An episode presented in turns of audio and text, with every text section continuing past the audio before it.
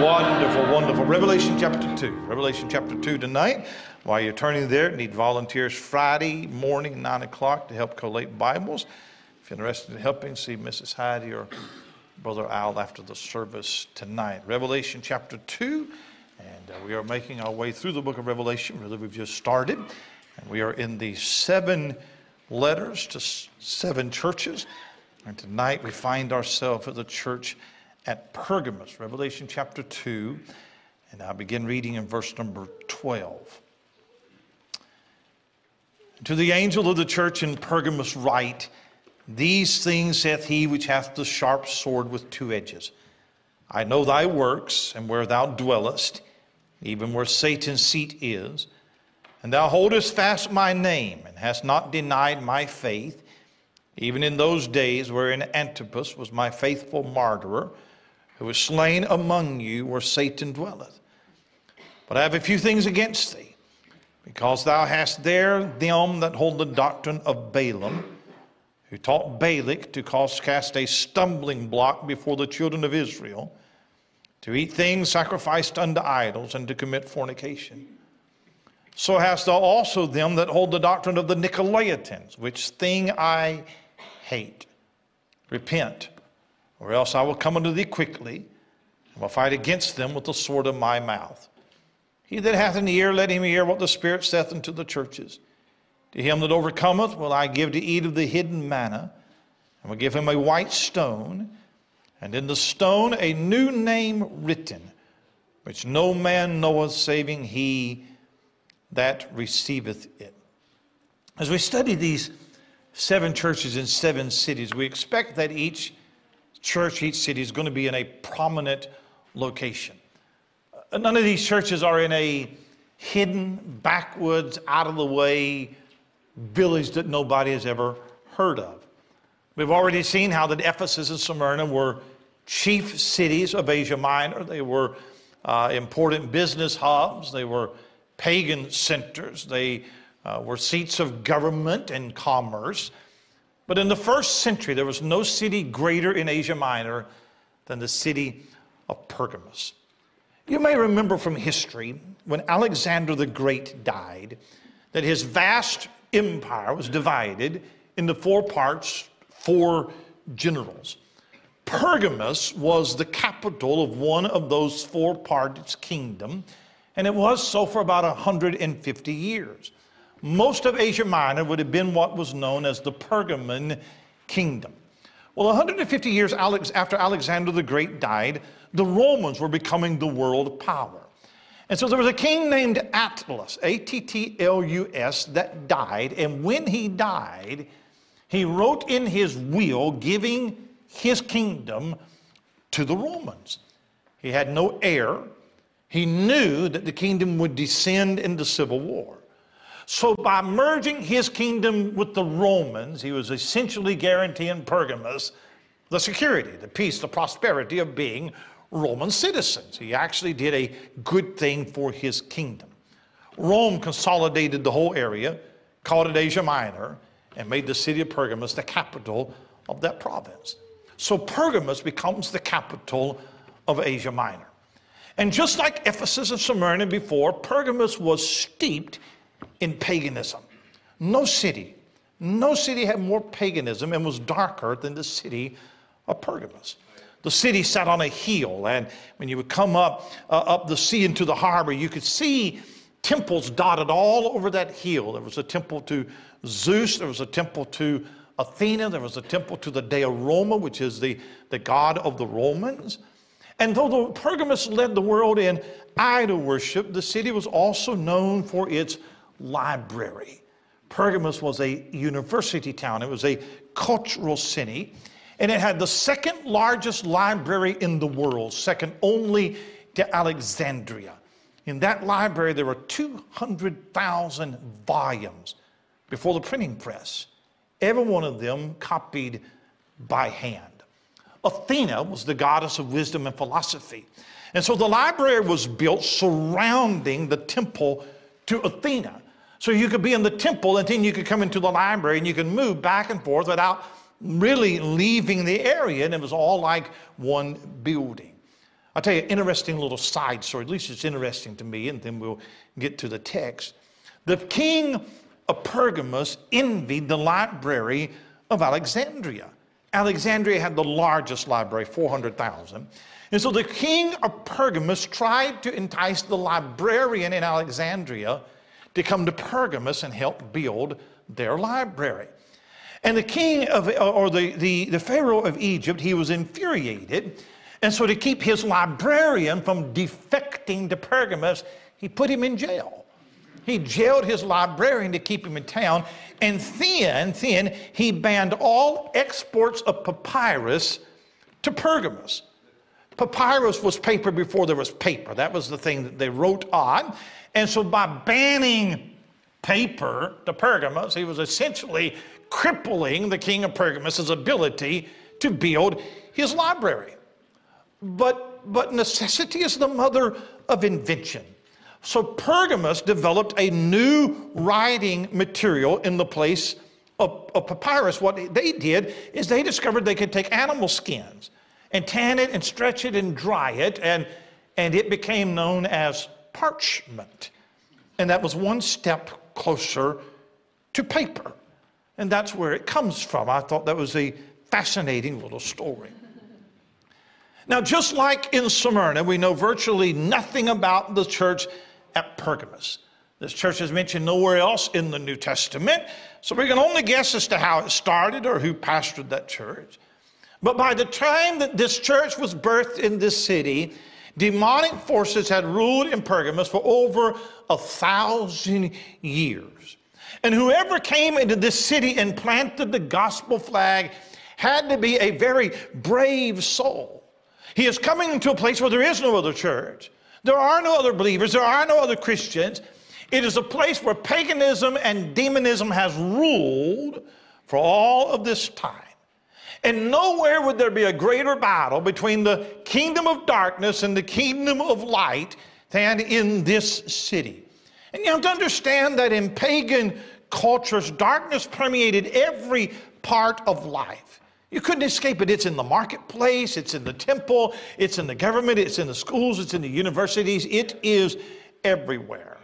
And so Christ writes a letter to this church that is seated in Pergamus, and in this letter, he includes both recommendation or commendation and rebuke. There are four other letters that he writes where they have stood and they, he, he rebukes them for, for what they have failed to do. And when he writes in this letter, he introduces himself in verse number 12 as he which hath the sharp sword with two edges.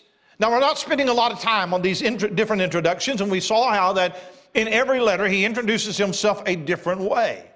But he's getting ready to write to a church, a little cat out of the bag, that is a compromising church. And he comes to them with the sword of judgment. Now, this would mean something to Pergamus, and the reason why is Pergamus was the seat of Roman authority in that province. And when a Roman official had the right of execution, it was said that he had the right of the sword. Well, the only person in that province that had that right lived in Pergamus. He was the proconsul. So when Jesus says, I come to you with a sharp sword with two edges, they would know exactly what he was talking about. Now, for just a few minutes, I want you to look at the letter that Christ writes to the church at Pergamus. And I want you to notice, first of all, the applause of Christ for this church. As in every other letter, Christ begins by telling the church what he sees and what he commends. He informs them that he is aware of what's happening in this church. I know. He's been walking in their midst. He has firsthand knowledge of every victory won, every challenge faced, every trial endured, and every false doctrine that has been debated or every false doctrine that has been tolerated. In fact, he says that he is so informed of their circumstances that he even knows the name of one of their own that has been martyred, and that is Antipas. He knows everything about this church. You know, occasionally we'll have a guest preacher come to our church and he wants to see the buildings. And so I will give him the grand tour of our facilities, our campus, but I don't show him everything. I'll take him to the office building and I, I might show him the print shop. I don't take him to the storage rooms that are filled with all of our junk. I don't take him there. I don't take him and show him anything that needs repair. It's like if you hear company is coming unexpected. If you're like us, our houses always has the lived in look. And so you hurry and you scurry and you try to clean up the areas that you think the guest is going to be in. But there's one room. There's one room where you just shove everything in and just close the door, and hopefully they don't go into that room. You can look around, but there are certain rooms I do not want you to be in. You know, sometimes we do our lives like that, don't we? Oh, Lord, come into my house and look around. But there are a few rooms, a few rooms that I, I would prefer you to stay away. There are some places I don't want you to go. But Christ says, I've been walking around in every room, and I know. I know. He notices, first of all, the difficulties that they face. Look at verse 13. He says, I know thy works and where thou dwellest, even where Satan's seat is. Next week, I'll be preaching a um, family meeting up in Virginia for a couple of days. And so, uh, my wife and I, she's going with me. We're flying out and we are uh, going to D.C. for a couple of days. I have never been to Washington, D.C. Never been. She's been. I have never been. And so, we're taking two days early and we are going to the big swamp. That's where we are going. And we're going to go and see if we can look at all of the crooks that are in Washington, D.C. It is a cesspool, is what it is. And I am sure, I am sure that after those two days that I will come out feeling filthy and defiled and depraved and will want to take a hot shower and get all of the stench off of me. But I'm only going for two days. Thank God I don't live there. Huh? Now, if you're visiting and you live there, God bless you but I'm glad that I don't live there. But not so for the Christians in Pergamos. They're not visiting, they live there. And this is where Satan's seat is. Satan had a seat in their city. Now, now, now what exactly does that mean? There, there are several things that have been suggested. I'll give you a few, a few of those. Uh, one commentator said that it is referring to uh, the temple to the Greek god Zeus. One of the seven wonders of the ancient world is the altar of Zeus that was in the city of Pergamos. It was built like a throne, the throne of Zeus. And maybe that's what Christ is referring to when he talks about Satan's seat. The second religion uh, or, or, uh, or uh, religion of that city was to the worship of the god of healing. Aesculapius is his name. That was the Greek god of healing. By the way, that goddess, it was a goddess, not a god, that goddess was always represented by snakes. The temple had a snake pit. And they had serpents, snakes slithering all over the altars, and people would come from all over the world, and they would lay down, hoping the snakes would crawl over them, and somehow that would give them some healing. By the way, the symbol for that was a rod with a serpent wrapped around the rod. That sound familiar to you? Maybe that's what Christ was referring to when he talked about Satan's seat. The third cult of, of Pergamos was emperor worship. Of course it was. They had a temple to Caesar, they had a temple to three other emperors. It's the capital of the Roman Empire in that province, emperor worship. By the way, the most idolatrous religion in the world today is Roman Catholicism. Emperor worship in pagan Rome was a forerunner of idolatry in papal Rome. There's a book in my library by the name of Tale of uh, the Two Babylons by Alexander Hislop. Some of you have read that. He traces the history of the Babylonian religion from the days of, of Babel all the way to the church at Rome. He names Babylon as the seat of Satan's kingdom. But when Babylon fell, Pergamos replaced it as the seat of Satan's authority. And then eventually became the city of Rome. Satan's seat. The word seat, by the way, is a position of authority. In most ancient homes, the husband or the father of the house would have a special seat that he sat in. It was a symbol of his authority in the home. And then the word seat became a symbol for a power that a ruler would have over a kingdom. He ruled from his seat of authority. So when Christ speaks of Satan's seat, it's not just a place he sat down, it is speaking of his authority. In every city, there are temples to many gods, but there's always one God that held sway. And in this city, it is Satan that held sway. He was comfortable in their city, he was at home in their city. He talks about the difficulties that they faced. And then he talks about the devotion that they proclaimed. Look at it again. I know thy works, where thou dwellest, where Satan's seat is, and thou holdest fast my name. A name stands for the person carrying that name.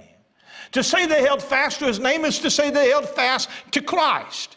It means that they believed in Christ, the person behind the name. And to hold fast to his name is to hold fast to him. So, in a city that is unsympathetic to Christianity, they were not ashamed to hold fast, to proclaim his name. But to hold to something indicates that something is trying to take it away from you. It indicates there was a struggle to hold on to it. Imagine the dangers of living in Satan's city, where his seat was, where his seat of authority was, and you're proclaiming the name of Christ. When Satan controls every aspect of the city, he can level persecution and terror and even death against you, and you can hold fast to his name, but you may lose everything else. And Christ says, I know you have held fast to my name.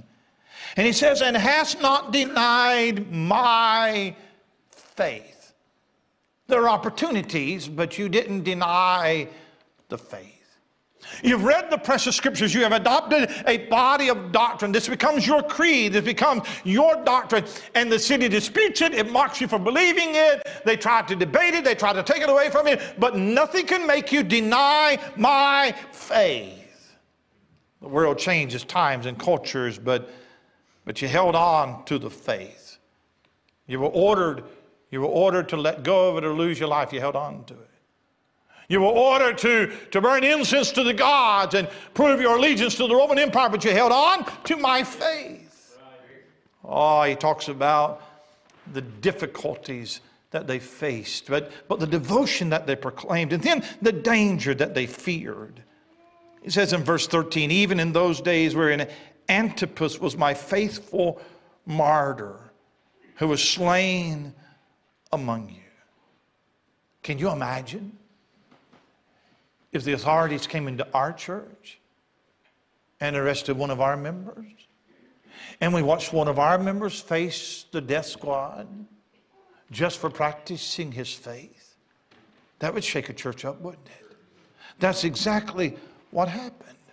We don't know who Antipas was, but he was a member of the church and he was martyred.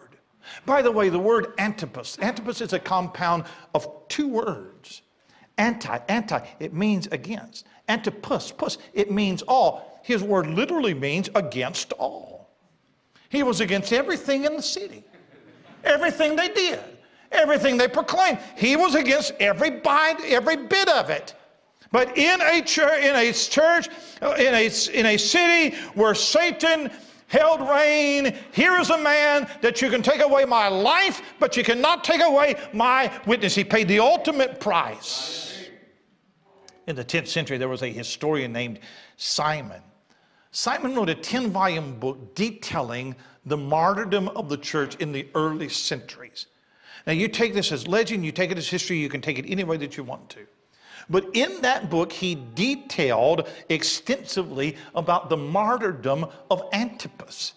And he says that the way that Antipas was martyred was by being roasted alive in a bronze bull. He says that in Pergamus that they had built a bronze bull that was hollow inside and it had a door that you could put a person inside of that hollow bull and you could lock the door so they couldn't get out. They would then take and they would light a fire under that bull and that bowl would heat up so the person inside would literally roast to death. They built that bull so the, the horns of the bull were, were, like, um, were, were like pipes where, where, where the person inside screaming, you could hear it coming out of those pipes, and it would sound like the bellowing of a bull.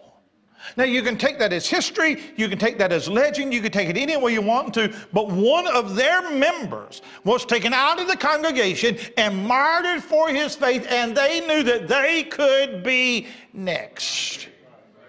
And Jesus calls him my faithful martyr. My faithful martyr. He was faithful even in the face of death. So here's the applause of Christ for the church. But then there is the admonition of Christ for the church.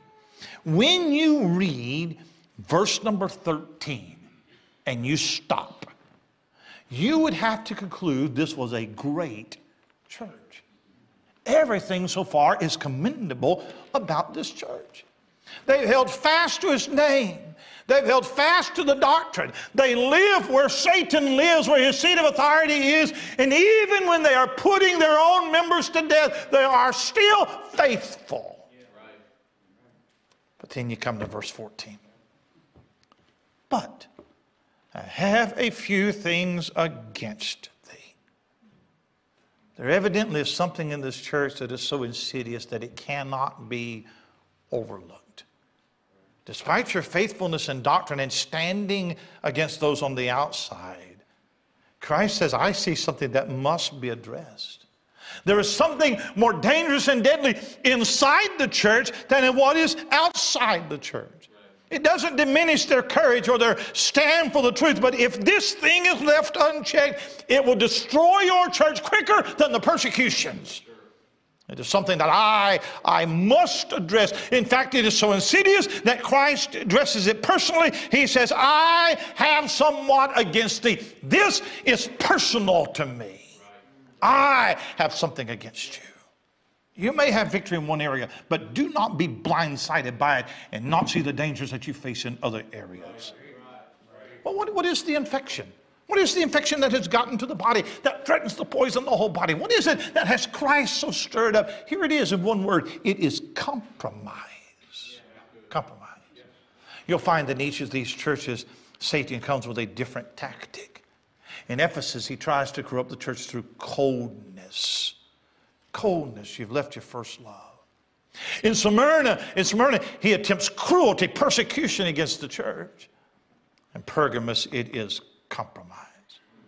Somebody has said that Satan has two weapons that is intimidation and enticement. He'll either try to get you to bow to pressure or just succumb to temptation. He will come in as a roaring lion or he comes in as an angel of light. And it seems like that there were leaders in the church who were suggesting accommodation with the world, and maybe the, the, the, world will not pressure us so much, maybe it will spare our lives. And what we need to do is we need to find some common ground. And he used the word infection because that's exactly what compromise is it is infection in a church. I thought about infection itself. An infection begins at the microscopic level. Some germ, some bacteria is into your body. It's so small that you cannot see it. But you want to address it at the earliest stages. Because if the infection is allowed to grow, then it causes very serious illness in the body. And that's how compromise begins. It begins at the very smallest level in little areas that seem to be okay, but when it grows, it threatens the health of the entire body. Oh, it starts so small. I thought about infection when it invades the body, that the human body has an immune system to fight against it. But if the body is malnourished, if the body is weary, if the body is fatigued, if the body is weak, if the body is not strong, then the immune system is weakened and it can't fight off the infection.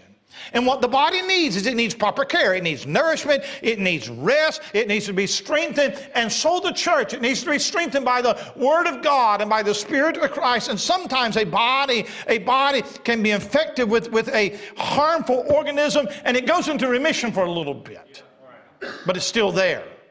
If it's not dealt with, if it's not completely purged from the body, here's what it's doing it's lying dormant there until the body is weakened and it gives it an opportunity to be reactivated and to do its damage. I tell you something about infection. Infection can be transmitted various ways. One of the most common ways is by direct contact with another carrier of that infection. We, we've had a few people with COVID in the last couple of weeks, and they're not here. They, they, we, we know to stay away. Because when somebody has a virus, they stay away because that virus could be contagious. You have gotten sick just by being around other people who are sick, right? Compromise is more caught by being around others who preach compromise. You, you can catch it by being around other people who have it. But I will even say this there are some germs, that some bacteria that is so potent that it can live without a host. It can live outside of the body. That's why we sanitize things. We clean things down because we know that germs can live on the surface. We wash our hands. Germs can live just in the environment, just in the environment. And there are people who could go to a church where compromise is in the environment, it is in the air. I know it's Wednesday night, but I'm trying to preach here, and it's, it's just part of the environment, and you breathe it in when you walk into the building. And the way to stop the infection is to stop the transmission of the infection. That means the person who has been infected needs to take some medicine. He needs some treatment to get it out. And if he won't take the medicine, then it might even get so bad in a part of the body that that part of the body has to be eradicated. It might even have to be amputated to keep it from spreading to other parts of the body. Sometimes a removal is necessary to preserve the rest of the body. And I say to you that when compromise invades a local church, it very quickly spreads to other members and it will multiply unless it is stopped. But Christ has given the church a very strong immune system through the preaching of the word and, and through the Spirit of God and, and, the power of Christ. But if a church is malnourished, if a church is not feeding on the word of God, if it's not relying on the Holy Spirit, then it is weakened. It is weakened by the compromise. And when the immune system is weakened, it opens itself up to other diseases and other devilish doctrines and opens the door to all kinds of other things. And sometimes the church will deal with compromise at the surface level, but if it is not purged completely, it's still there. It's waiting for the right opportunity to reactivate itself. It's just gone into sleep mode, waiting for the right time to attack again. In order to stop it from metastasizing to other parts of the body, you had to take some strong medicine. If you're not willing to take the strong medicine, it's possible. It's possible that that part of the body has to be put out for the sake of the body. You know, I would tell you this that a body that's been infected by some germ will show it in other symptoms. You can't see the infection, but you can see the effects of the infection a fever, a cough, a loss of appetite. You'll see it in a church, won't you? No appetite, no appetite for the Word of God at all. You know, it amazes me that I am able to put people to sleep in my preaching before I even begin preaching. That astounds me. I understand 15 or 20 minutes in, you're not interested in this particular subject, take you a nap. But before I finish reading my text, people are asleep. There is no appetite for the Word of God. Did you know that when an area is infected, that sometimes it swells in size? Do not mistake the swelling for growth. That's not growth. That's a swelling. Huh? There's a lot of churches that have infected with compromise and they are swelling, is what they are doing, but that's not proper growth. And when an area is infected, it is sore to the touch. It is inflamed. Don't want. I'm preaching on Wednesday night. Don't touch that because it's sore. It's irritating. It's touchy, is what it is. Huh? This is well the problem with Pergamos. There is no danger greater to a church than compromise. I could carry the analogy much farther, but compromise is a disease that has infected many, many churches. You can take a stand against the sins of the world, but what about the sins of the church? Oh, we ought to fight harder against the sins in our own building than we do the sins outside of this building. What good is it for us to stand up and boldly denounce the world if we don't denounce our own faults in our own church?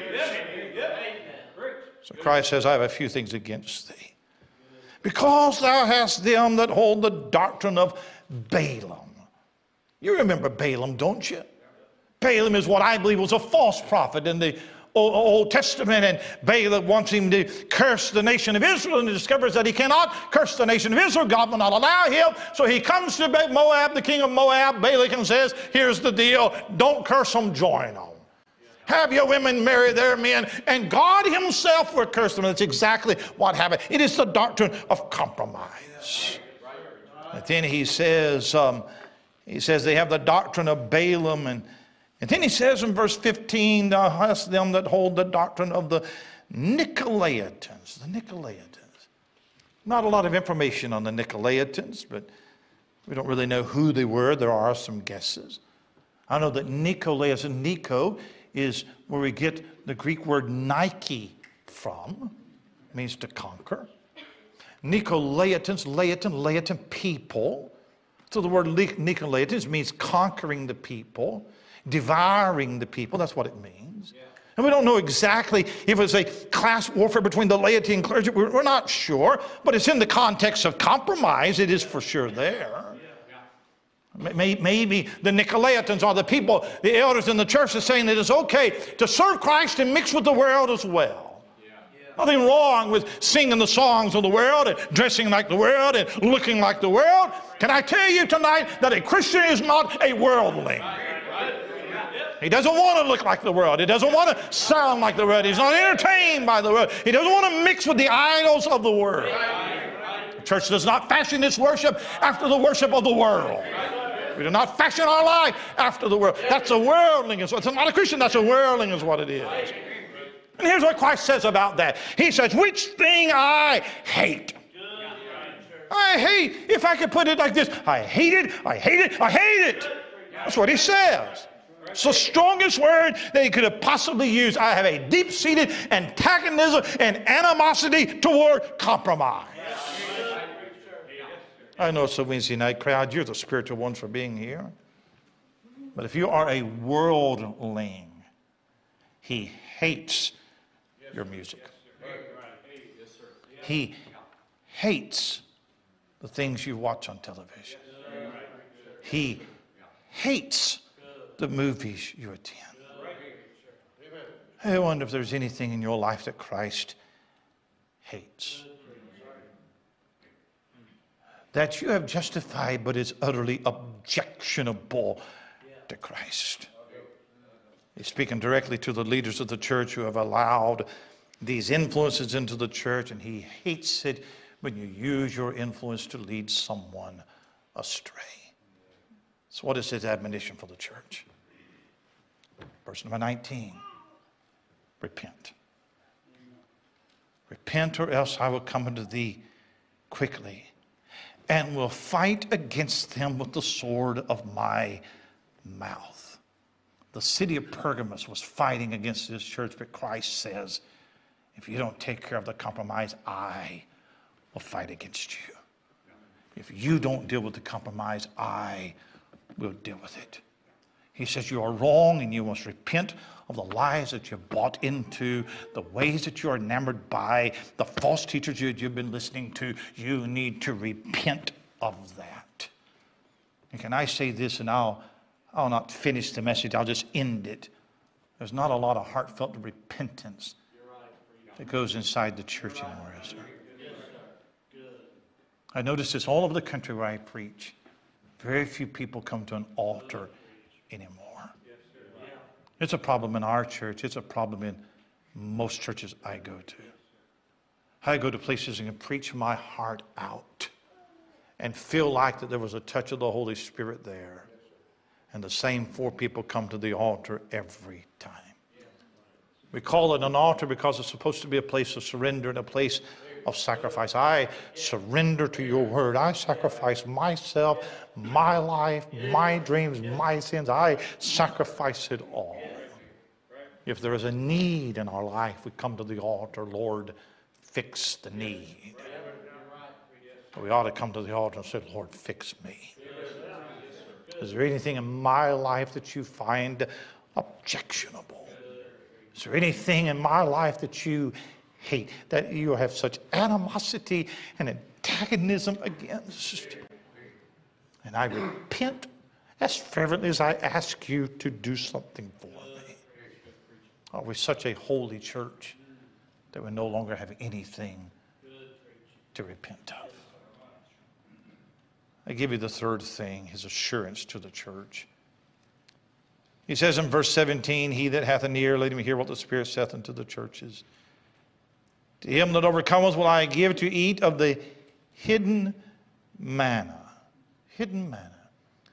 I think that for me, the promise to the overcomers in the church of Pergamos is probably the hardest symbols in the book of Revelation for me to interpret. I've read numerous explanations, none of them have been satisfactory to me.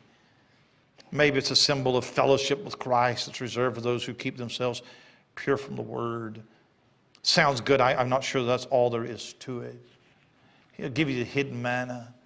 And then he says, and we'll give him a white stone. White stone. Some commentators think that's a reference to the black and white stones that juries would use to return a verdict. Black means conviction, white means acquittal. And then he says, In the stone a new name written, which no man knoweth, saving he that receiveth it. Had a young preacher call me one time and he asked me about that verse. And he said, That new name written which no mouth knoweth, saving he that receiveth it. He said, he said, What is that name?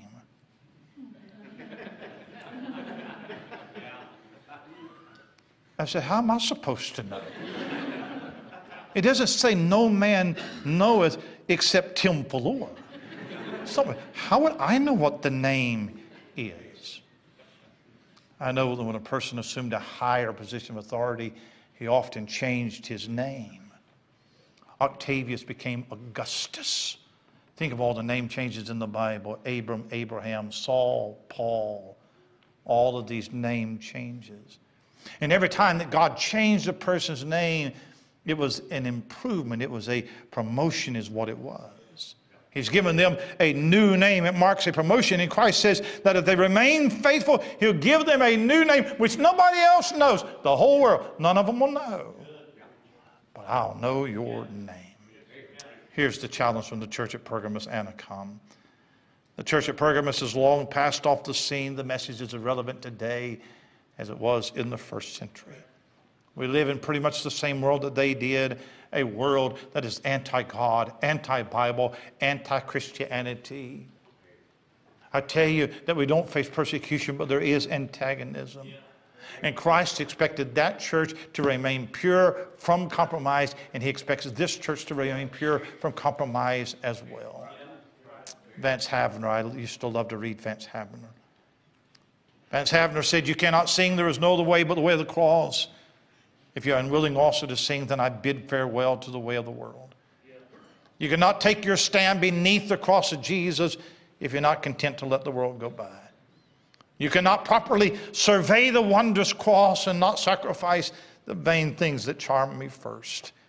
You cannot sing, My Jesus, I love thee, and mean it until for him all the follies of sin you resign.